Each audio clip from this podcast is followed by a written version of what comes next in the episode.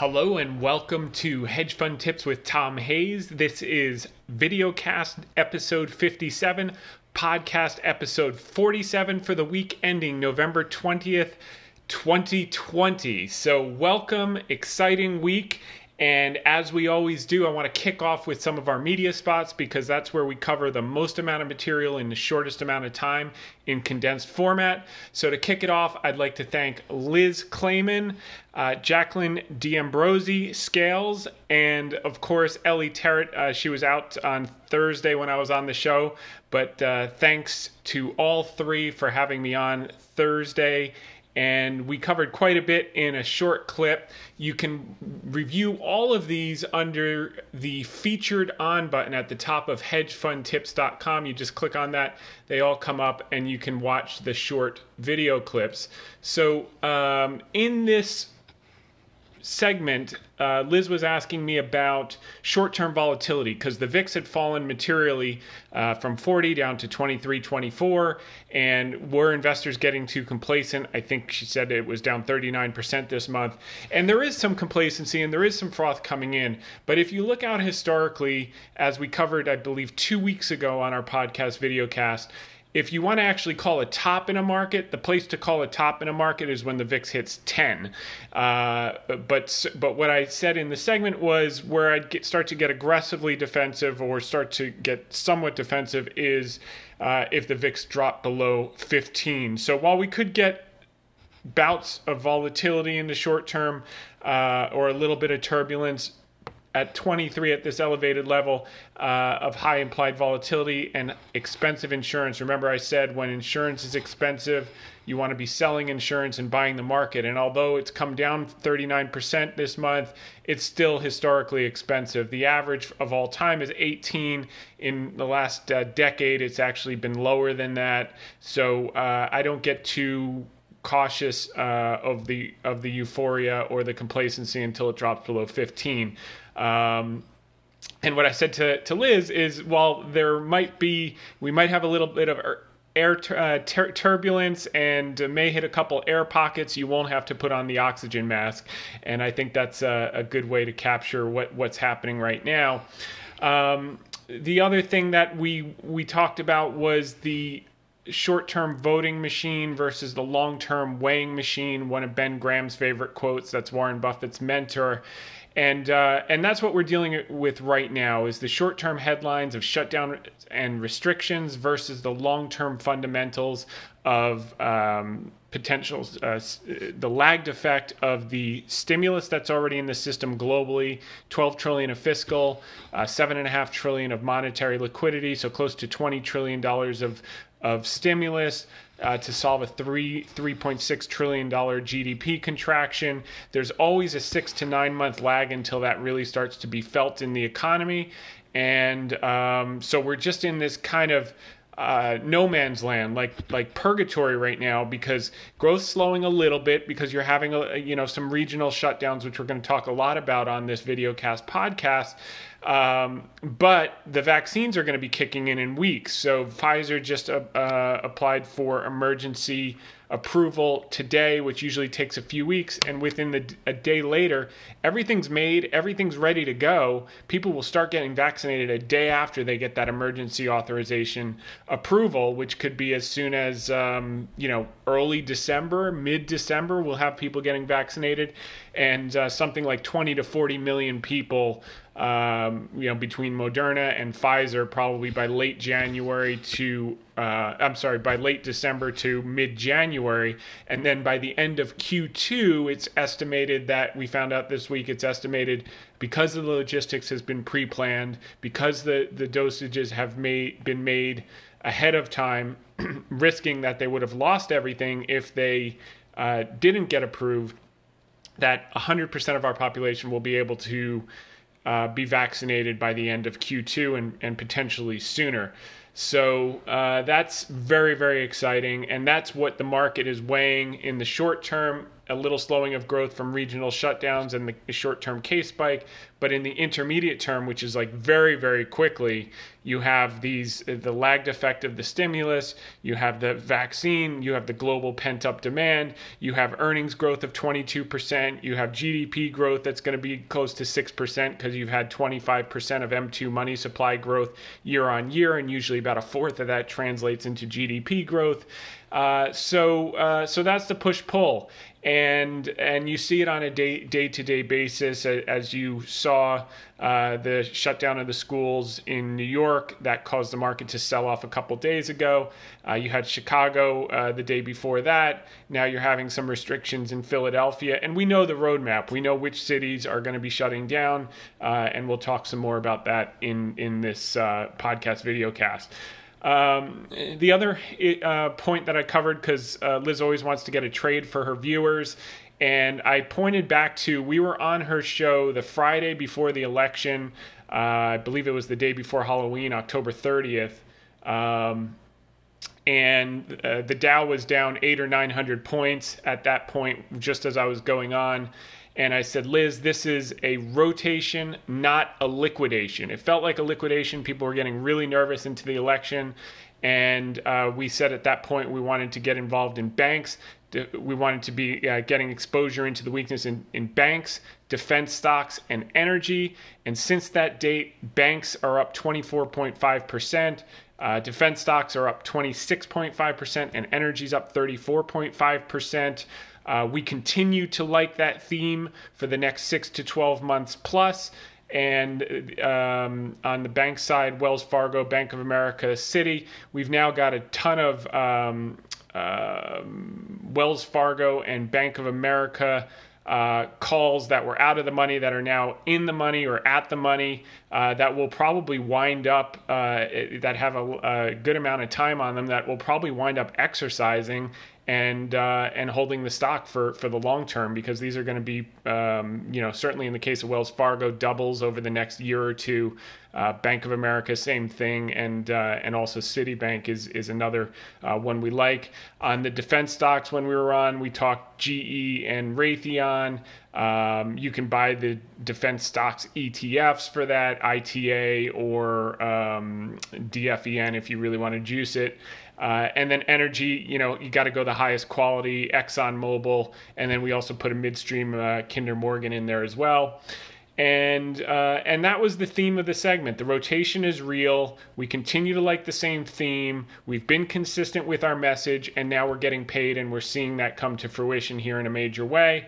And then you've got the two historical tailwinds behind it. Cyclicals outperform statistically the first 6 months of after an election. And cyclicals relatively outperform the first 8 quarters or so of a new business cycle, which we're in. How do we know? We had 2 quarters of negative GDP growth, Q1, Q2, and then we just had our first quarter of positive GDP growth in Q3. Today, there was a note out by JP Morgan calling for a negative GDP in Q1. I think that is just an analyst reacting to the short-term emotion of these shutdowns. I think the pent-up demand is real. I think if we see 20, 30 million people vaccinated by the first few weeks of January, and there's probably, you have to keep in mind, there's probably another 30 to 50 million people with antibodies that don't even know it. So, right there, you're certainly well below herd immunity, but what you're going to see because of all the people with antibodies and vaccines is, despite the fact it will be dead in the middle of winter, you're going to see the case count plummet. When the case counts plummet, people are going to start to talk about herd immunity. Everyone's going to get excited. And by the way, the other thing that's the most important thing, I know a lot of people were afraid people wouldn't take the vaccine. When you now see Pfizer re-upped, now they're at 95% efficacy. I'm sure Moderna will come back and say, no, we're at 95.5. And then Pfizer will come back and say, no, we're at 96. The point is that, the average flu vaccine is like a coin flip. It's been between 29% and 50% efficacious for the last handful of years. Usually, you know, the guess is it's going to be 50%. It's been worse than that the last handful of years. So to take a new vaccine that, you know, you had less than a 50% chance of working and, you know, potentially, you know, undesirable effects, now to see that it's basically 100% chance of working, and it just deals explicitly with the spike protein, I think pretty much everyone's going to take the vaccine. I could be wrong, but enough people will take the vaccine, plus the people with the antibodies, that the case counts are going to just absolutely plummet by January, end of January, I would say, assuming everything goes according to schedule. And with that, the global pent-up demand is just bursting at the seams. We're seeing it in China because they're a couple of months ahead of us, and that's before the vaccine. Now, there was an article out that 1 million people have already been vaccinated with their China vaccine so far, you know, that's very small numbers. So they've effectively had a full recovery to pre-pandemic levels before the vaccine. We're seeing that economically. You add the vaccine, you get velocity of that $20 trillion we discussed, and we're just going to be off to the races. So yeah, you might have day-to-day stuff where you get these cities, which we're going to talk about, you know, shutting down. There's a lot of nuance behind these shutdowns, and we're going to go into it and delve into it carefully.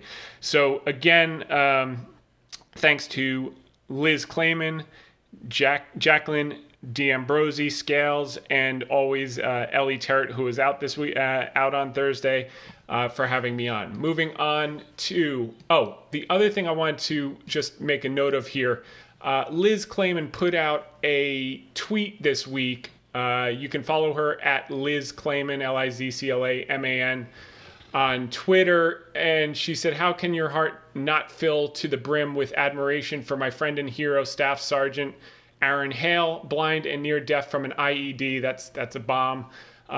We gave him a mortgage-free custom home where he started EOD Confections, which is a business that he handcrafts these chocolates and fudge. We ordered boxes of it this week, by the way. We're going to try to use it for a lot of Christmas and holiday gifts. And support this business." But also, she put this link, "So many more need our help. Join Liz's army." So go to Twitter at Liz Claman. She put a link in her profile, and I clicked on it. You can, and it just takes you to the website where you can donate whatever you feel like donating to help veterans that have been injured to get these homes. And I think there's no greater charity than that, to take care of the people that have protected our defense and freedom and done all of that. So I definitely took advantage of that, and I encourage you, to whatever extent you're able to, go ahead and click on that link and donate and help the veterans and get them into houses. Okay, moving on. On Monday, I was on Cheddar TV with Kristen Scholler. I want to thank Kristen Scholler, Francesca Conti for inviting me on the show. Also, Cara Fellows and Taylor Craig for supporting Francesca and getting it all organized to get me on and get it all set. So this was a much longer segment. We covered quite a bit, much of which we covered in last week's video cast, so I'm not going to go into as granular detail because we've covered a lot of it, but just to do a few key things that I wanted to focus on. Obviously, the vaccine flipped the switch for the rotation that we covered from growth to cyclicals, in large part in terms of relative outperformance, not zero sum. We've covered that many times. You know, energy had its best week ever. It was up 16.3% going into that interview. Financials was the second, and value outperformed growth by its widest margin since 2001. So the key thing going into 2021 is that I think earnings are conservative. And there are a couple other strategists that have come out saying the same thing. David Kossin over at Goldman thinks that earnings for 2021 are going to be 175. Jim Paulson out of Leuchthold said 200. But they don't really go into why. And I spent a little time on that with Kristen, talking about upward revisions and how, as people get vaccinated and that pent-up demand comes in, what's going to drive the upward revisions to earnings that's going to support the higher valuation in the stock market that you're seeing from now. Morgan Stanley took up their price target to 3,900. Goldman was out last week taking their 2021 price target to 4,300 and 2022 up to 4,600. And the way that I see it is that I think banks are going to play a critical role because while you've seen banks up 24%, 24.5% in the last couple of weeks, defense stocks 26%, energy up 34%. Tech was only up 11.5% during the same period. And the reason is they're expected to grow at a slower pace than the S&P 500. S&P is going to grow at 22%, give or take, and tech's going to grow at less than that, whereas financials, industrials, materials, energy are going to grow at that rate or much faster. So where we want to look for the upward revisions is in those sectors that are going to perform in line or faster than the S&P, not the ones that are lagging behind because they pulled a tremendous amount of growth forward during coronavirus, which is commonplace among communication services and among infotech. So there are two reasons that banks' earnings are underappreciated and I think are going to be upwardly revised very, very quickly. Number one is for the industry. I talk often about the top four banks being over-reserved by about $20 billion in my view, but the industry as a whole is set aside $110 billion of loan loss provisions in Q1 and Q2. They did that under in the context of people were expecting 20% unemployment. Unemployment is now at 6.9%, and we saw this week that despite these mini shutdowns, and we'll have some short-term initial claim spikes, the unemployment rate is at 6.9%. So it not only didn't go up from 14.1 to 20, it actually cut in half from 14.1 to 6.9, but they have not yet released all of these reserves. And I think when all is said and done, they're probably going to release about half of these over the next 8 quarters. And no one's talking about this right now, but just stay tuned. So if you think about, I just want to do rough numbers and the analysts will chisel it down to, perfect numbers. But if the market cap of the S&P is about $23 trillion and you're trading at about 21 times forward, give or take. So let's just call it $1 trillion some odd of earnings for the S&P, probably a little bit more than that. If you just on the reserve releases, forget about the yield curve is steepening and the demand for housing and 85 million millennials buying houses and starting families and all those things that drive banks like crazy. Just if they released half of the reserve, the credit reserves, and they may wind up releasing more than that because stimulus could be coming quicker than anticipated, and we're going to talk about some developments that happened today. But that's $55 billion of earnings that's not yet factored into the S&P 500, so that's a 5% pop there. Then you have net interest margin that's going to increase materially because of the yield curve steepening on a lagged basis because banks will then be incentivized to lend. Obviously, you get 20, 30, 40 million people vaccinated over the next 8 weeks from now, maybe 10 weeks. You're going to see the case counts plummet. You're going to see people go back to work. You're going to see demand pick up for everything, for travel, for energy, spending. Everything's going to come together all at once. And this is not yet priced in because no one anticipated the vaccine, one, would be this efficacious, and two, would come this quickly. And I think people have dramatically underestimated. They're beating this drum. Well, yeah, maybe you'll get the vaccine, but you still have to distribute it. That's been put in place. The military has been put in place. And if you're underestimating the military, just think how quickly they put together hospitals and field hospitals in New York City overnight when they needed it. They put together so many so quickly that Governor Cuomo wound up not using any of it because there was just so much that they got done in such a short period of time. So the leadership has prepared. This distribution is going to be quick. It's going to be efficient. You know, they'll spotlight some, you know, bad situations where people are confused in the short term. But I'm telling you, the minute you get the emergency authorization, within 24 hours, people are going to be getting vaccinated, starting with hospital workers and those most vulnerable in the older population. And then from there, everyone's going to get it. And it's going to be fast. It's going to be furious. And people are going to be so excited to get back to normalcy. So banks are going to be a major factor. The other major development was Boeing, the ungrounding of the 737. Now, I want to put this in context in terms of earnings. You know, Boeing's still projected to lose a couple bucks next year. They lost $10 a share, give or take, this year. Let me just see if that's still accurate. Okay, so now they're only going to lose $9 this year, and they're going to make a buck next year. Okay, so they've taken it up a little bit, so a buck and a half. Okay, I want you to put this in context. The first full year before they had this problem with the 737 MAX was 2018. They earned $17.86 a share.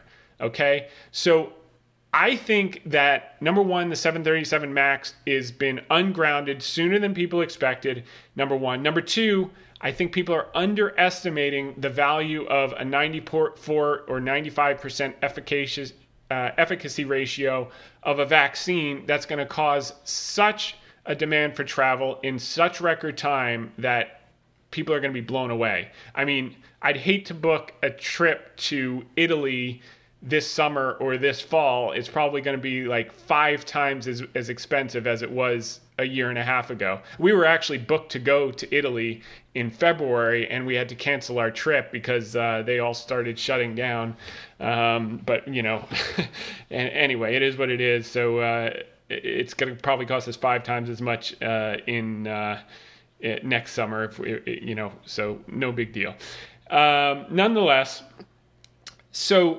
So I think you've got two catalysts for earnings that are not priced in. Number one, I think you're going to see $55 billion for the banking sector come back. I think the net interest margin is going to dramatically improve profitability and encourage banks to incentivize banks to extend credit, which is going to further support the recovery.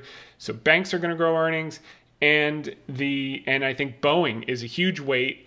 And if you get back to, even if you don't get back to double digits in 2021, which is probably too ambitious, if you start discounting $20-$25 a share earnings in 2022 or 2023, that is going to be material. And that's how these type of price targets can be fulfilled moving forward. Short-term headwinds we talked about. Retail sentiment still a little elevated. The AAII, we'll talk about that. Obviously, the short-term spike in cases. It seemed like it spiked 6 days ago, November 13th. I think we spiked above it today.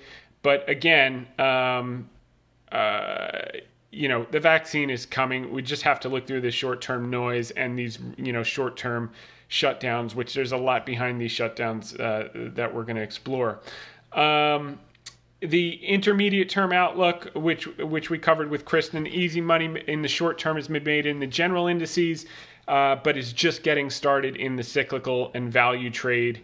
I think there's going to be, and I think it's going to be a better trade than having even bought the indices in March and April when we wrote the Spanish flu article on March 18th, and the market bottomed on March 23rd. I think there's more opportunity today in the cyclicals than there were in the general indices in March. That's how promising this looks. So we've been saying this for many, many weeks. You can review all of our podcasts at hedgefundtips.com. Just scroll down to the right, and you will see category videocast, weekly recap, or podcast. You can watch them there. And we also covered the 8 catalysts for growth looking through the short term, which we've gone through. The vaccine, divided government, that's huge. That the Republicans hold the Senate in Georgia, so that the corporate tax rate stays at 21%. That will continue to have a positive impact on earnings. If that were reversed to 28%, that would not be good. Odds favor that staying status quo. That's a huge driver. Policy uncertainty should come down in coming months. V-shaped recovery is on track, 5 to 6% GDP in 2021. Upward earnings revisions, again, that is the key theme. That's what's new this week. You want to be on alert for upward earnings revisions. And the S&P earnings were actually upgraded again this week, which we're going to talk about at the end of the call. Accommodative Fed, they're going to keep the short end pin. The long end will do what it does, which is steepen. That's very positive, both for bank earnings and for credit expansion. Yield curve steepening and stimulus. We're going to get stimulus. We just may be getting it from a different source that we didn't anticipate, and we're going to go in detail with that.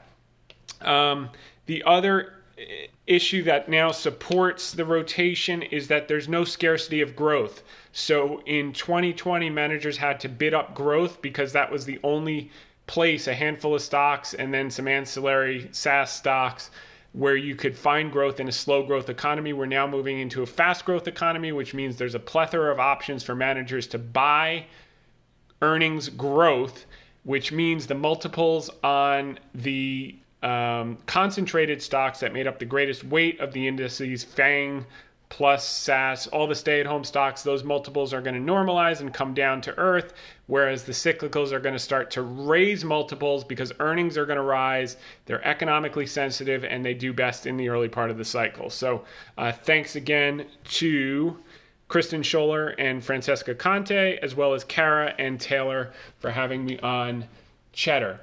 Moving on to Reuters on the 16th, which I think was Monday. I want to thank Meta Singh and Shivani Kumarasan for having me in their article. The quote was, this enables managers to now more broadly expose their portfolios to new pockets of growth. You could potentially have a bit of profit taking in the morning, but on balance, there's not much to sell in this news, in the fact that most managers went into the election flat-footed, and now they've got to play catch-up into year-end. So that still holds. I do think there's going to be a real catch-up trade. I do think managers were too defensive and flat-footed, and I know, based on the price of insurance, there was demand for it, which means they were underweight, which means they got to catch up or find a new career. So then on that night into the next day, Chibuike Oguh and Alun John. I want to thank Chibuike for having me in these two articles. And my quote was, "This is a continuation of what we saw last week as the vaccine, with the vaccine being the catalyst for a rotation into cyclical sectors such as energy, financials, and defense stocks, with expectations for renewed demand and travel. And the light switch has really turned on, and this is the real deal, unlike some months back." So when we had that fake rotation in May into early June, that collapsed when cases spiked back up, and we had the rotation from the Northeast to the Southwest, and cases spiked, and cases are going to be squashed. 94% efficacy. It's weeks away. This is very, very exciting. The process begins weeks away. And then the next quote was, "This is a continuation of what we saw last week, the vaccine being the catalyst." Da, da, da. Okay, so we got that. And then last night, Chibuike Oguh, thank you again. And I said, "A meaningful stimulus package will aid some small companies, the underlying economy, as well as the unemployed and the people most at need." and there might be less of an inclination for cities to shut down once the stimulus is done. So that is very nuanced, and we have to kind of unpack that in the next few minutes as we move into this, because I was very concerned that a lot of cities were going to shut down. I think there's a lower probability of that now based on some actions that Secretary Mnuchin took in the last 24 hours. So we'll see. Now, the other trend, you know, we said, number one, you guys to focus on upward earnings revisions. That's going to be a key theme going into 2021. Number two, opinion follows trend. We talk about it every few weeks. This is key. So now you've seen this huge move since that Friday before the election in this rotation into cyclicals. And now every single article is now talking about getting into cyclicals. So opinion follows trend, and now they're interested, starting to get interested after a 30% move. They'll get really excited when they break out to new highs and they've missed the first 100%, but that's okay because there's probably another 100% behind it over the next few years. And that's just the way it always works. So so in this article, this is a Barron's article by Aaron Barry. He lays out the year-to-date performance for the different pockets. And this is where the opportunity is. So the S&P was up 11% for the year, growth 28%. Again, those are those weights that are going to now normalize and come off the boil. Value, Russell 1000 value, negative 4.6%.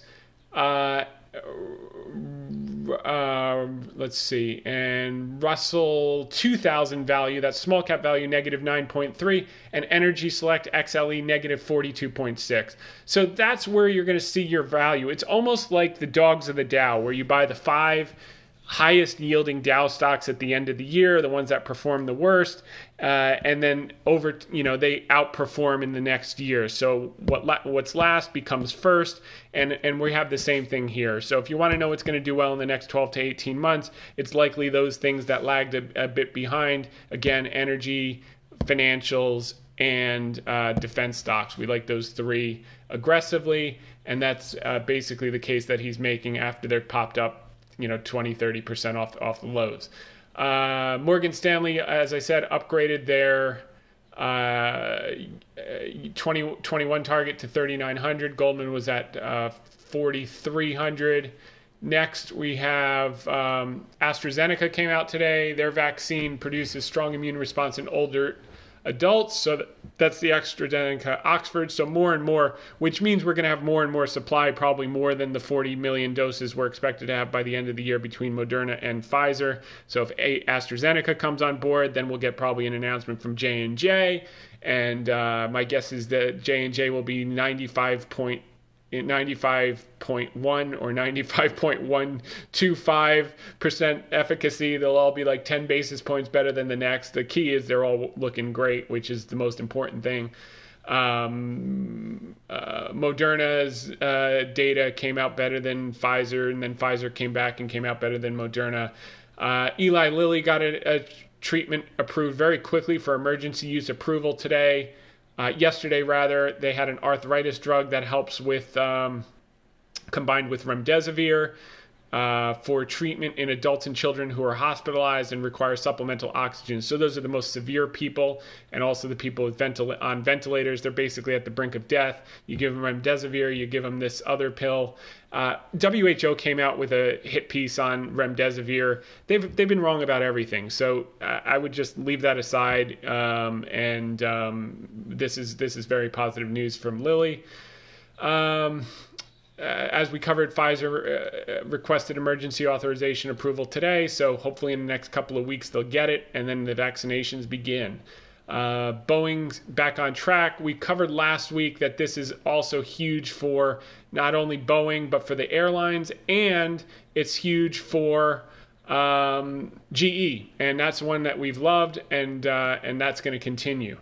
So here again, opinion follows trend. Another article by Steve Goldstein in Market Watch. Fund managers have hopped on the rotation to value trade. Latest Bank of America survey shows, which we're going to cover that in detail, and that's what's happening.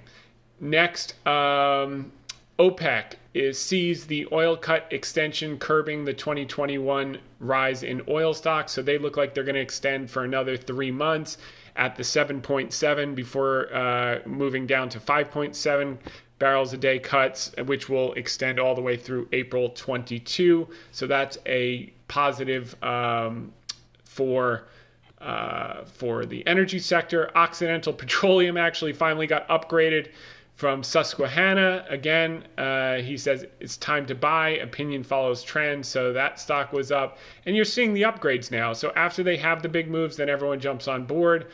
Here was a good article from Carlton English over at Barron's. There's still time to buy the regional banks, 5 stocks to grab now. Now, to Carlton's credit, she's been ahead of the curve on banks. She was early in the summer, but it's perfectly fine because they've continued to appreciate since then. And I give her credit because she was one of the few journalists to get out ahead of the curve and get people positioned before the huge bounce. And as she says, there's still huge opportunity in the sector. Next, again, put bank stocks in the buy pile if you think the corona vaccine might help the economy. If you think the corona vaccine will help mend the economy, you think? I don't think that anything could be more of a catalyst to help the economy than a vaccine with 95% efficacy. So this was a great article by Philip Van Dorn over at MarketWatch, and he just laid out the case. And he did a good screener here. The KBW Bank Index, which is KBE, I think is the ticker. And he sorted them out by price to book, with Citi coming in at the low end, price to tangible book, Citi, Wells, and CIT. CIT is more of a lender, like a business, small business lender. And that's, you know, we like Wells Fargo, we like Citi, and we like Bank of America is not trading at quite the discount. But it is still a quality franchise, and you can see he also has listed the dividend yields, et cetera. So a tremendous amount of opportunity. And again, opinion follows trend. As the price goes up, more of these articles, more of these analyst upgrades, which is going to force more of the institutional money in. And then you're going to get the reserve releases coming in coming quarters. People are going to start to pay attention, that stop looking at the absolute value of the 10-year yield and start looking at the spread, which we've covered every single week for the last 3 months. That it's now 5x, the 210 spread. That's what you want to focus on. That's where they, you know, it's the difference between what they pay for capital and what they charge for capital, what they borrow at and what they lend at, and that's the spread. And if you look just a couple years ago, August 2019,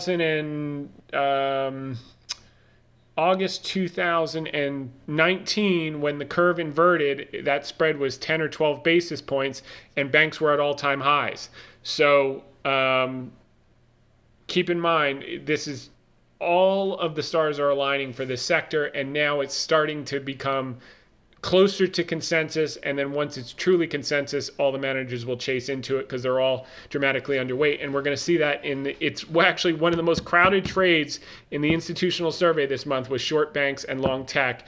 And history will tell you always want to take the opposite side of a crowded boat, which is lightening up on tech as those multiples become normalized, and increasing your weight to banks as that short covering causes rip your face off rallies to the upside, which we started to see the beginning of in the last couple of weeks.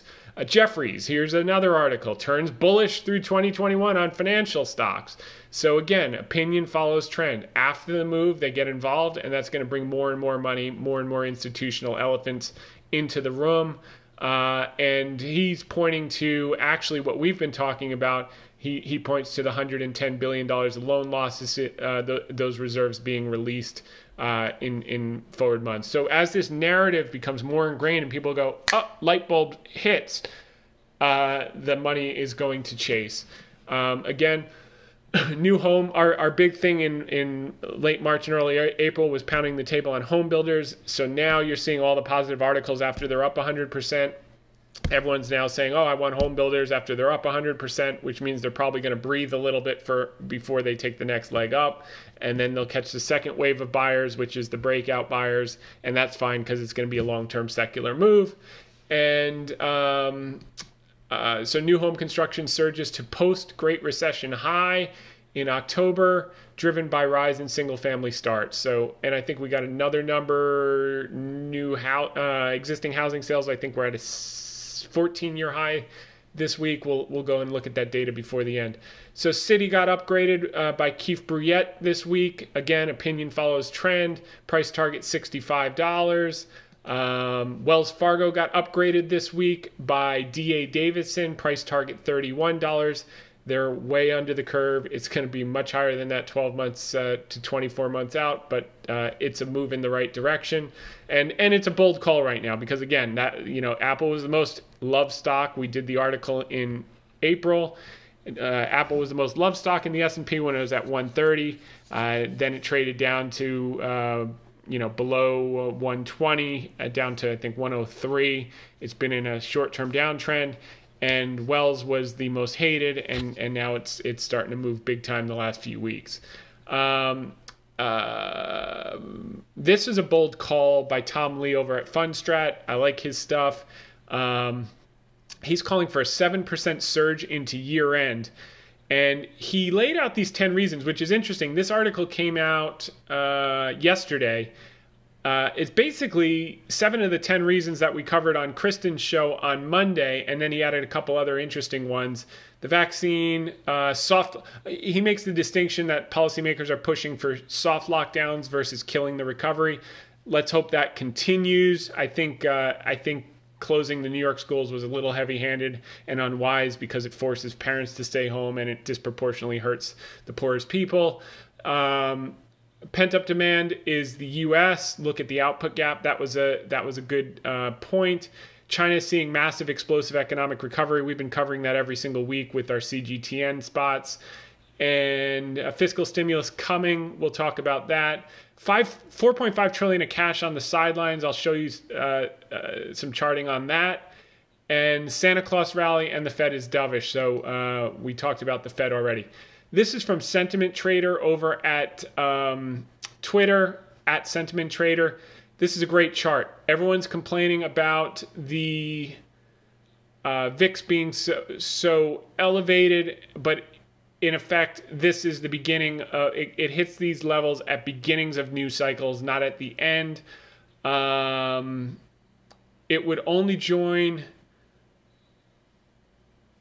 would join only April 2003 and October 2009 as ending streaks this long at this elevated of a level.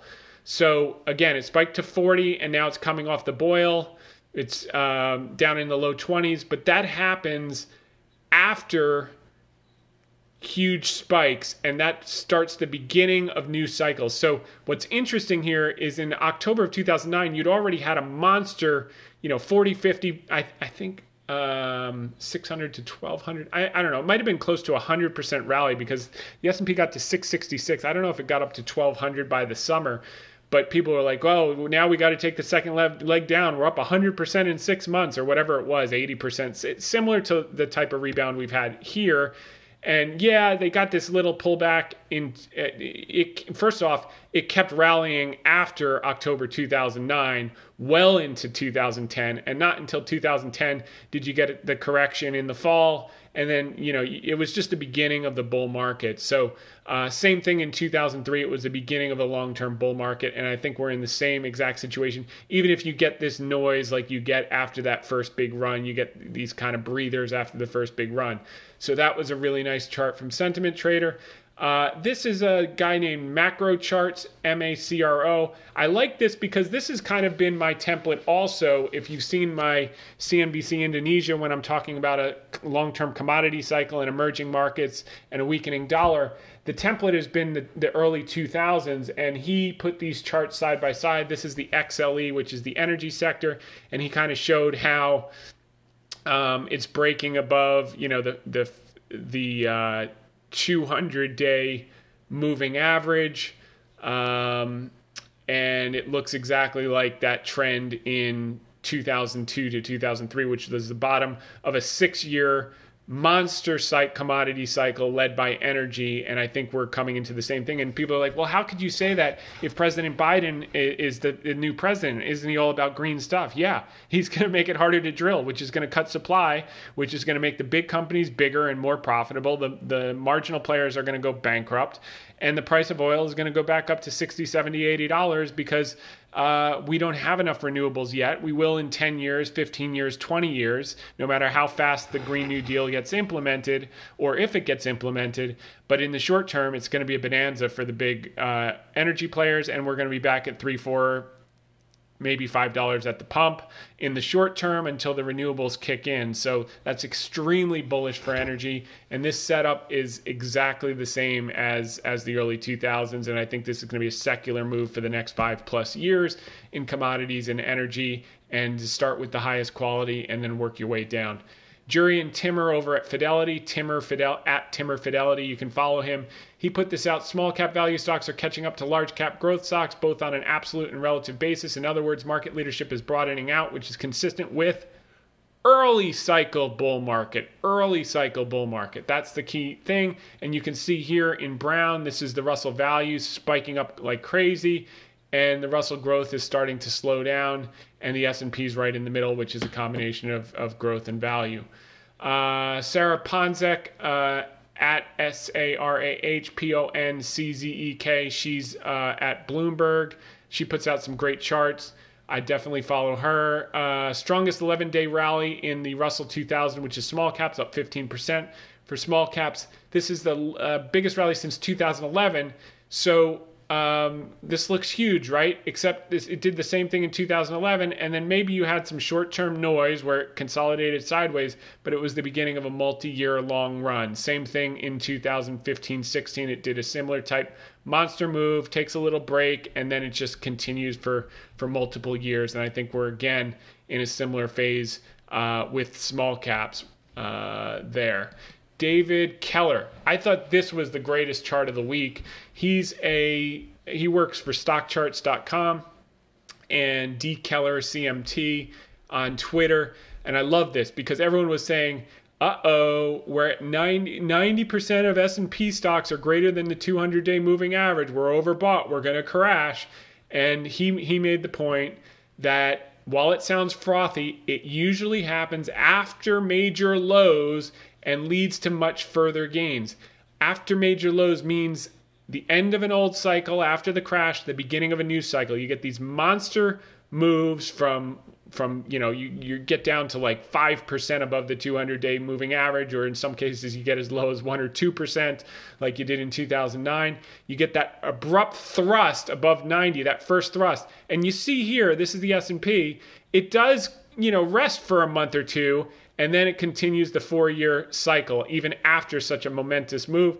Did the exact same thing in late 2009, which is also consistent with that October 2009 chart, which we just covered, the same exact period. And yeah, you rallied more, then you had a pullback in 6 to 9 months later. We'll probably have one of those maybe fall of next year, and then you continue the uptrend for secular trend for multi-years. And we have the exact same setup right now, where we had this huge monster. We've rested for a couple of months here, chopped sideways, and now we can probably make a little bit more move before we get a bigger rest sometime next year, mid-year, probably after all the good news is priced in, and then we have to look forward to 2022 earnings and see if they're going to sustain, which I think they will given the amount of money in the system. So great chart by David. And then this lady, Callie Cox, she put out this chart of the S&P's average path in all years since 1950. This is just a composite of the general market performance, cyclical, seasonal market performance.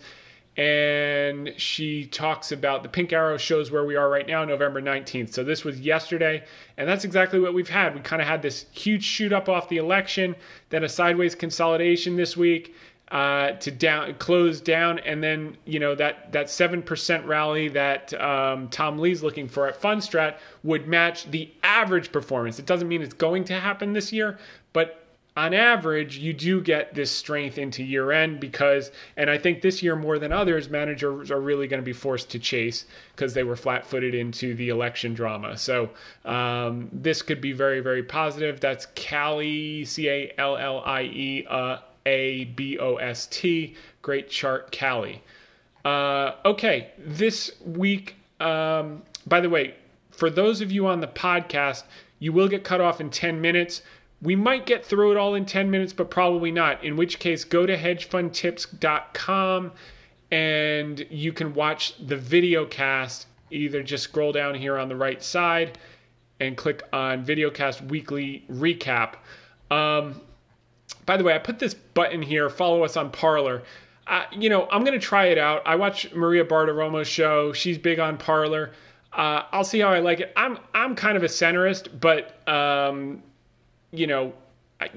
I could almost be an independent, but, I'm going to do it just because it's growing like a weed and it's just one more place that I can put out my ideas. If you want to follow me there, you can follow me there. I don't know if I'm going to stay with it or not, but I'm going to definitely test it out. I'm on basically everything from TikTok to Parler to Twitter to Instagram. We put out our content everywhere, and that's just one more place to go, and we'll see how that goes. So it's not making any type of statement other than the fact a lot of people are there, and we'll send them the information and see how it goes. Okay, so here we are on the November Bank of America Global Fund Manager Survey results. This was the first month that you saw in earnest a beginning move into cyclicals and staples. So they started to believe that small caps were going to outperform large caps. That's a sign of risk on. They started to move into emerging markets. They started to believe in value will outperform growth. This is all new in the last 30 days. And they started to get a little bit of exposure to banks despite believing that banks was the second most crowded trade. So there's this transition period, this purgatory position where they're coming from hell, they're in purgatory, they're moving to heaven, and that's the trajectory of banks. And even energy started to get bid, so that was good. And then they started to move out of defensives like staples, they started to move out of cash, they started to move out of bonds, move out of healthcare, etc. So that was positive to see. This was, again, a couple hundred managers with over $500 billion of assets. Growth expectations are at 20-year highs. Most people pointed to this chart like it was bearish. This is bullish. The last time this happened was March 2002, which was the beginning of a 6-year bull market. So this is absolutely bullish. Again, this is one of those things that goes extreme off the first move. Happened again in mid-2009. All of these are pointing to the same thing. Yeah, we've had a huge run off the bottom, and we may go consolidate sideways for a little bit, and it's just the beginning of a longer-term business cycle. So that was really good. Profit level expectations are also at the highest since March 2002. Again, of course they are. They're so low this year, of course they got to get better. Now, this was one of the most important charts, I thought. The yield curve expectations were at all-time highs. If I didn't mention it, all of this is from the Bank of America Global Fund Manager Survey. That's the source of all of this. Now, the last few times that yield curve expectations got this high, meaning net percent expecting a steeper yield curve, every single one of these last three times, this is the fourth time, banks had monster rallies, and we're going to talk about that in the article of the week. What asset classes do you think will outperform in 2021? The top three listed were emerging markets, S&P 500, and oil. Oil is new. That's really, really positive to see. That's a sign of confidence in cyclicals. Cash levels started to come down. People pointed to this as a very bearish thing because they're looking at recency bias, which was in February of 2020. You got cash levels this low right before you had the crash. And that's the purest definition of recency bias. The difference between that and this is we're coming out of the coronavirus, not going into the coronavirus. And the last time you had cash levels that were way lower than this even, which would be more bearish, was what? After the huge rip off the 2011 lows, cash dropped, managers chased, again, right into year end. And it was the beginning of a 3-year bull market into 2015, 2000, 2-year bull market into 2015, 2016. Let's see, wait, 2.5 to 3 year bull market when after cash levels dropped this low. So yeah, you had the hiccups.